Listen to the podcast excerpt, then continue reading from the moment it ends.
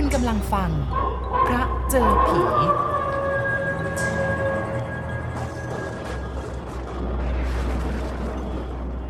มาฟังเรื่องผีของคุณ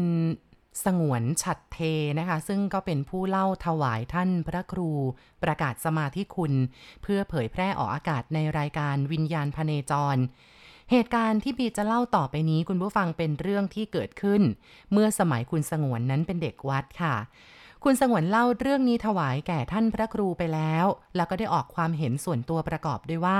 น่าจะเป็นเปรตมาอารวาสแต่ท่านพระครูประกาศสรุปว่า น่าจะเป็นอสุรกายมากกว่า ท่านพระครูที่ว่าคือท่านพระครูประกาศสมาธิคุณ ปัจจุบันท่านมรณภาพไปแล้วนะคะย้อนกลับไปที่บ้านหนองบัวตำบลพระแก้ว อำเภอภาชีจังหวัดพระนครศรีอยุธยา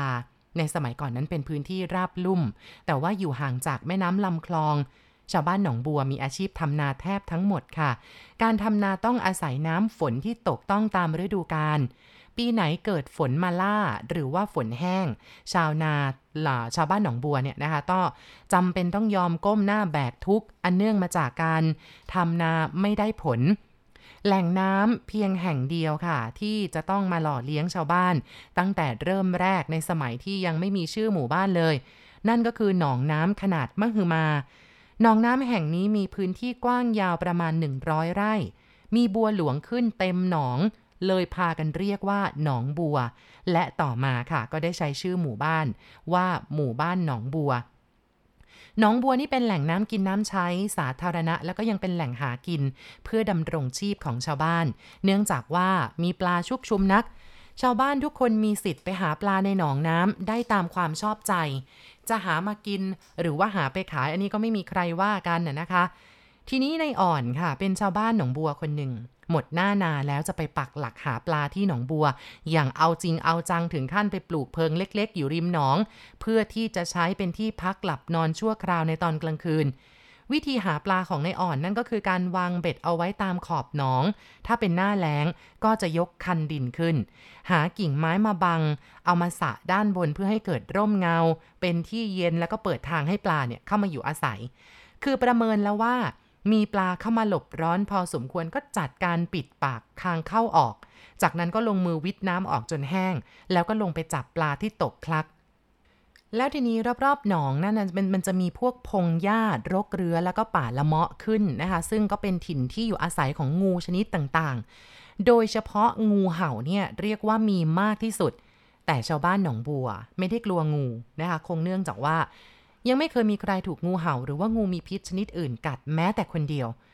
มีอยู่คืนนึงค่ะในอ่อนไปหาปลาที่หนองบัว เมื่อถึงเวลาดึกดื่นค่อนคืนในอ่อนก็นอนพักบนแคร่ในเพิง ทีนี้พอใกล้สว่าง ปรากฏว่ามีงูเห่าตัวหนึ่งเลื้อยขึ้นไปกัดในอ่อนจนถึงบนแคร่ทำให้ในอ่อนนั้นสิ้นใจตายอยู่ในเพิงนั้นเพียงคนเดียว กว่าจะรู้ว่ามีคนตายนะคะก็ล่วงไปจนถึงตอนบ่ายของอีกวันหนึ่งคุณผู้ฟังคะการที่งูเห่าขึ้นไปกัดในอ่อนบนแคร่นี่ถือว่าเป็นเรื่องผิดปกติวิสัยธรรมชาติ ของงูพิษประเภทนี้ เพราะว่าอสรพิษทุกชนิดจะกลัวคนค่ะ มันมักจะหลีกหนีคนไปไกลๆ นอกจากจะถูกรบกวนหรือว่า เหยียบมันเข้านั่นแหละมันถึงจะฉกกัดเอา แต่สำหรับในอ่อนรายนี้ ประหนึ่งว่ามีเวรมีกรรมต่อกัน งูเห่าถึงกับเลื้อยขึ้นไปกัดบนแคร่ หลังจากในอ่อนตายไปไม่นานค่ะในแจ้งอยู่หมู่บ้านเดียวกันก็ออกไปล่าปลาที่หนองบัว ปรากฏว่าถูกงูเห่ากัดเป็นรายที่สอง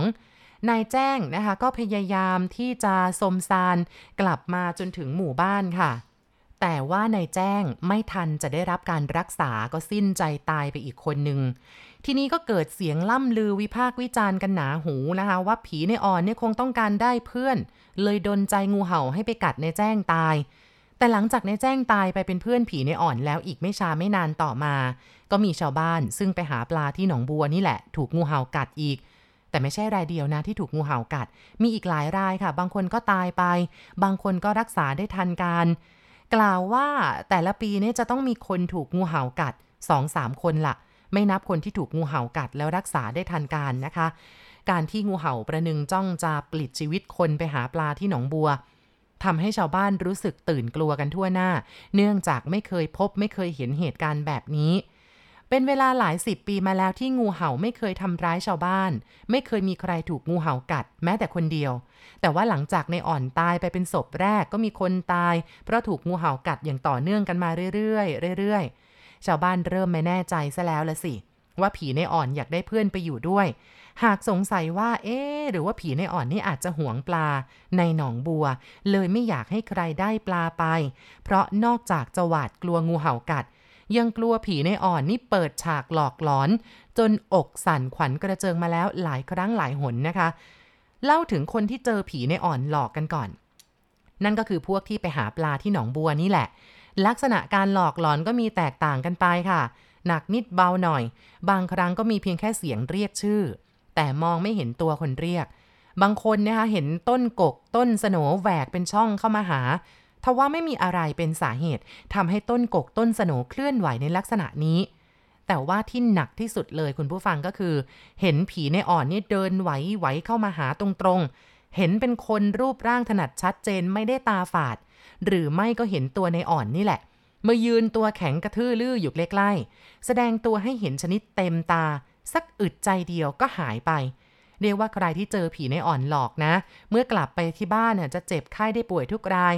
ญาติพี่น้องก็ต้องช่วยกันจุดธูปบอกกล่าวออกชื่อในอ่อน แล้วก็บนด้วยเหล้าหนึ่งขวดไก่ต้มหนึ่งตัว นั่นแหละค่ะอาการเจ็บไข้ถึงจะหายน่าแปลกที่บนด้วยสิ่งของอย่างอื่นไม่หาย แต่บนด้วยไก่ต้ม บนด้วยเหล้าอ้าวหายเฉย ทีนี้ชาวบ้านหนองบัวเลยไม่กล้าไปหาปลาที่หนองบัวอีก เพราะกลัวทั้งงูเห่า กลัวทั้งผีในอ่อน แต่ว่ามันจะมีคนไม่กลัวผีอยู่คนหนึ่งชื่อว่านายยุย้ยนายยุ้ยคนนี้เป็นคนที่ขึ้นชื่อว่าไม่กลัวผีค่ะ แล้วก็เชื่อว่าผีเนี่ยไม่มีอยู่จริง ยิ่งเป็นผีในอ่อนนะ ที่ชาวบ้านโจดขานกันด้วยความหวาดกลัวเนี่ยในยุ้ยยิ่งไม่เชื่อใหญ่ เพราะนอกจากไม่เชื่อยังคุยโวโอ้อวด ว่าโอ้อยากจะเจอผีในอ่อนจังๆ สักครั้งหนึ่งบ่ายวันหนึ่งค่ะนายยุ้ยก็ชวนพักพวก ซึ่งเป็นผู้ชายเพื่อนบ้านนี่แหละไปหาปลาที่หนองบัว ชวนใครก็ไม่มีใครไปเพราะกลัวผีในอ่อน ในยุ้ยก็เกิดอารมณ์เสียขุนเคือง พูดกึ่งประชดประชันท้าทายเสียงดังฟังชัดบอกว่า โอ้ย ผีอ่อนไม่มีความหมายหรอก ถ้าผีอ่อนโผล่หน้ามาให้เห็นนะกูจะเอามีดสับหน้าแบะกลับไปให้เข็ดเลย ก่อนจะไปนะกูจะจับคอผีเนี่ยถามว่ามึงมาหลอกชาวบ้านทำไม เรื่องอะไรถึงมาทำให้ชาวบ้านเขากลัว จนไม่กล้าทำมาหากินแบบนี้ เมื่อไม่มีใครไปหาปลาที่หนองบัวด้วยนายยุ้ยก็หิ้วอุปกรณ์หาปลาไปคนเดียวค่ะ ทีนี้ไปถึงหนองบัวเนี่ยมันก็เป็นเวลาเย็นมากแล้วในยุ้ยก็จัดแจง ปักเบ็ดราวเอาไว้ในจุดที่คิดว่าปลาชุม ก็วางเรียงรายตามขอบหนองไป ปักเบ็ดเสร็จปุ๊บในยุ้ยก็ออกไปหาปลาไหลเป็นการฆ่าเวลาระหว่างที่ รอให้ปลามาฮุบเบ็ด ใช้เหล็กแหลมแทงไปเรื่อยๆ ตามรูปลาไหลที่อยู่ตามชายตลิ่งเพื่อจะเจอตัวกำลังแทงปลาไหลฉุบ ฉุบอยู่เพลินๆค่ะ ก็ได้ยินเสียงคนกระแอม ดังมาจากด้านหลัง นึกว่าเพื่อนตามมาทีหลังเลยเหลียวไปดู แต่ไม่พบใคร จะว่ามีคนมาแกล้งกระแอมแล้วรีบหลบไปแอบก็เป็นไปไม่ได้นะ เพราะว่าบริเวณรอบๆตัวเองเป็นที่โล่งเลยออกไปอีกนิดนึงก็จะเป็นป่าสนค่ะ ต่อให้วิ่งเร็วยังไงก็วิ่งไปแอบที่ป่าสนไม่ทัน คราวนี้ในยุ้ยชักจะรู้สึกขนลุกขึ้นมาแล้วล่ะสิ ความเชื่อที่ว่า ผีไม่มี ไม่กลัวผี ก็เริ่มไม่แน่ใจ ฉุกคิดขึ้นไปถึงในอ่อนค่ะ ไม่แน่ใจว่าผีในอ่อนมาหยอกเล่นหรือเปล่า จึงแข็งใจถามออกไปดัง ๆ ว่า ใครตาอ่อนเลยถ้าเป็นตาอ่อนก็โผล่หน้าออกมาคุยกันหน่อยสิวะ อยากพบมานานแล้ว พอพูดขาดคำตรงป่าสนเกิดเสียงดังสวบสาบสวบสาบขึ้น ใบสนนิสั่นกราวเหมือนมีใครกำลังเดินฝ่าออกมาค่ะ หัวใจในยุ้ยที่พูดออกไปเมื่อสักครู่ยังเข้มแข็ง แต่ว่าตอนนี้เต้นโครมคราม มือก็กระชับด้ามเหล็กแหลมแทงปลาไหลเอาไว้มั่น คิดในใจแล้วล่ะว่า มาดีมาร้ายยังไงกูขอแทงด้วยเหล็กแหลมแทงปลาไหลนี่แล้ววะแล้วเจ้าของเสียงสวบสาบดังกล่าว ก็โผล่พรวดออกมาจากป่าสนมายืนตระงานอยู่เบื้องหน้าในยุ้ยค่ะ ร่างที่เห็นไม่ใช่ร่างของในอ่อนคนที่เคยรู้จักกัน แต่เป็นใครก็ไม่รู้ตัวดำมาเมื่อม หน้าตาน่าเกลียดน่ากลัวเกินกว่าจะบรรยายได้ ในยุ้ยเป็นอัมพาตไปชั่วขณะ ขาที่ยืนอยู่นี่มันสั่นพับพับพับความกลัวไม่รู้ว่ามันมาจากไหนนะคะ เล่นเอาไปไม่เป็น พูดอะไรก็ไม่ถูก เล่นเอาเกือบหัวใจวาย ในตาดำคลับไม่มีตาขาวจมอยู่ในเบ้าตา มองจ้องมายังในยุ้ยเหมือนกับโกรธแค้นสุดขีด แล้วใบหน้านั้นก็พรั่นพรึงขยับเสยะปากอ้า เห็นฟันดำๆขาวๆเนี่ย ผุดพรายเยิ้มไปด้วยน้ำเมือกน้ำลาย ร่างทะมึนนั้นก้าวสวบสวบตรงเข้ามาหาในยุ้ย คือในยุ้ยเนี่ยเป็นคนไม่กลัวผีอยู่ ก็อยู่ไม่ได้แล้วล่ะค่ะ ตรงนั้นสมองอ่ายังไม่ทันจะสั่งซะด้วยซ้ำขาในยุ้ยก็เพ่นขึ้นไปก่อนสมองคือวิ่งตะลุยเปิดเปิงไปข้างหน้าอย่างไม่คิดชีวิต เหลียวไปมองข้างหลังก็เห็นร่างอมนุษย์นี่แหละวิ่งไล่ตามมาติดติดคราวนี้ในยุ้ยสับตีนแตกเข้าหมู่บ้าน พลางร้องโวยวายเหมือนคนสติเสีย ชาวบ้านได้ยินในยุ้ยตะโกนลั่นบอกช่วยด้วย ช่วยด้วย ยักษ์มันไล่กู ยักษ์มันไล่กู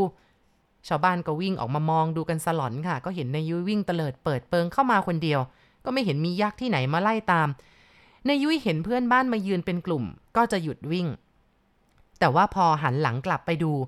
เห็นร่างร้ายเนี่ยวิ่งใกล้เข้ามาก็แหกปากโวยวายเอตโรบอกว่ายักษ์ใกล้เข้ามาแล้วยักษ์ใกล้เข้ามาแล้ว ก็ออกวิ่งต่อไป ชาวบ้านก็แปลกใจนะคะเพราะไม่เห็นมีอะไรไล่ตามมาเลย ทีนี้ในยุ้ยกระเจิดกระเจิงไปถึงรั้วบ้านของตนก็ล้มฟุบหมดสติ เพื่อนบ้านญาติพี่น้อง จึงช่วยกันหามนายยุ้ยขึ้นไปบนบ้าน และเมื่อนายยุ้ยรู้สึกตัวก็มีอาการหวาดกลัว หลับตาร้องห่มร้องให้ให้คนช่วยไม่ขาดปาก กลายเป็นคนเสียสติเพ้อคลั่งตลอดเวลา ต่อมาก็เกิดอาการเป็นไข้ตัวร้อนสูง ซ้ำเข้าไป ทุกคนเห็นกิริยาอาการในยุ้ยต่างคาดเดาเอาว่าในยุ้ยน่าจะถูกผีในอ่อนหลอก ญาติพี่น้องก็ไปนิมนต์หลวงพ่อชื้นจะอาวาสวัดหนองบัวอยู่ใกล้ๆนี่แหละนะคะ มาช่วยรักษา หลวงพ่อชื้นเนี่ยต้องบอกก่อนว่าท่านเป็นพระที่มีคาถาอาคมขลังผู้หนึ่ง ทีนี้เมื่อมาถึงบ้านในยุ้ยท่านก็ทำพิธีผูกมัดวิญญาณที่แฝงร่างในยุ้ยด้วยวิชาอาคมแล้วก็ถามว่า วิญญาณนี่เป็นของใคร ในยุ้ยซึ่งนอนหลับตาตลอดเวลาพูดออกมาว่าเป็นในอ่อน ชาวบ้านและญาติพี่น้องของในยุ้ยที่มารุมล้อมดูเหตุการณ์ ต่างรู้สึกขนลุกเหมือนกันทุกคน เพราะว่าเสียงที่ในยุ้ยพูดออกมานั้นเป็นเสียงของในอ่อนชัดๆ ซึ่งแต่ละคนค่ะล้วนจำเสียงในอ่อนได้ หลวงพ่อได้กล่าวว่า โยม โยมก็ตายไปแล้วนี่ อย่ามารบกวนโยมยุ้ยเขาเลย อยากกินอะไรเดี๋ยวอาตมาจะบอกเขาหามาให้ แล้วก็จะได้ทำบุญอุทิศส่วนกุศลไปให้อีก วิญญาณในอ่อนที่แฝงร่างในยุ้ยพูดว่า ก็ไอ้ยุ้ยมันอวดดีเกินไป กูต้องเล่นงานสั่งสอนมันซะบ้าง หลวงพ่อชื่นได้กล่าวกับวิญญาณในอ่อนโดยดี ด้วยการยกเหตุยกผลของวิบากมาเตือนให้คิด วิญญาณเงียบเฉยไม่โต้ตอบ ญาติในยุ้ยก็อ้อนวอนค่ะ บอกว่าให้ปลดปล่อยวิอในยุ้ยออกจากร่างไปเถอะ วิญญาณในอ่อนก็เฉยเหมือนเดิม หลวงพ่อชื้นเห็นว่า ใช้ไม้นวมไม่ได้ผล ท่านก็หันไปใช้ไม้แข็ง ขยับหวายไล่ผีในมือแล้วก็บอกอย่างเอาจริงเอาจังว่า ถ้ามึงไม่เอาอะไรก็ออกไปซะให้พ้นขืนชักช้าเล่นแง่อยู่เดี๋ยวกูเอาหวายฟาดซะเลยนี่ วิญญาณในยุ้ยก็คงจะเห็นว่าเอาหลวงพ่อเชื้อเอาอ่าหลวงพ่อชื้นเอาจริงแน่ ก็รับปากว่าจะออกไปเดี๋ยวนี้แหละ แต่มีการต่อรองด้วยนะบอกว่าขอเหล้าหนึ่งขวดไก่ต้มหนึ่งตัว ญาติในยุ้ยก็ให้สัญญาเป็นมั่นเป็นเหมาะว่า จะจัดแจงให้ในภายหลัง วิญญาณในอ่อนจึงออกไปทันทีค่ะ ทีนี้ในยุ้ยได้สติ อาการเจ็บไข้ได้ป่วยก็ค่อยๆ ผ่อนคลายหายไปในที่สุด แต่ว่าผมบนหัวนี่ร่วงหล่นหลุดลงมาหมดทุกเส้น กลายเป็นคนหัวโกรธเนื่องจากว่ากลัวผีในอ่อนสุดขีด ท่านพระครูประกาศสมาธิคุณสรุปว่าเปรตจะไม่มีเจตนาหลอกใคร ถ้าแสดงตัวหรือส่งเสียงร้อง ก็เพียงเพื่อขอส่วนบุญส่วนกุศลเท่านั้น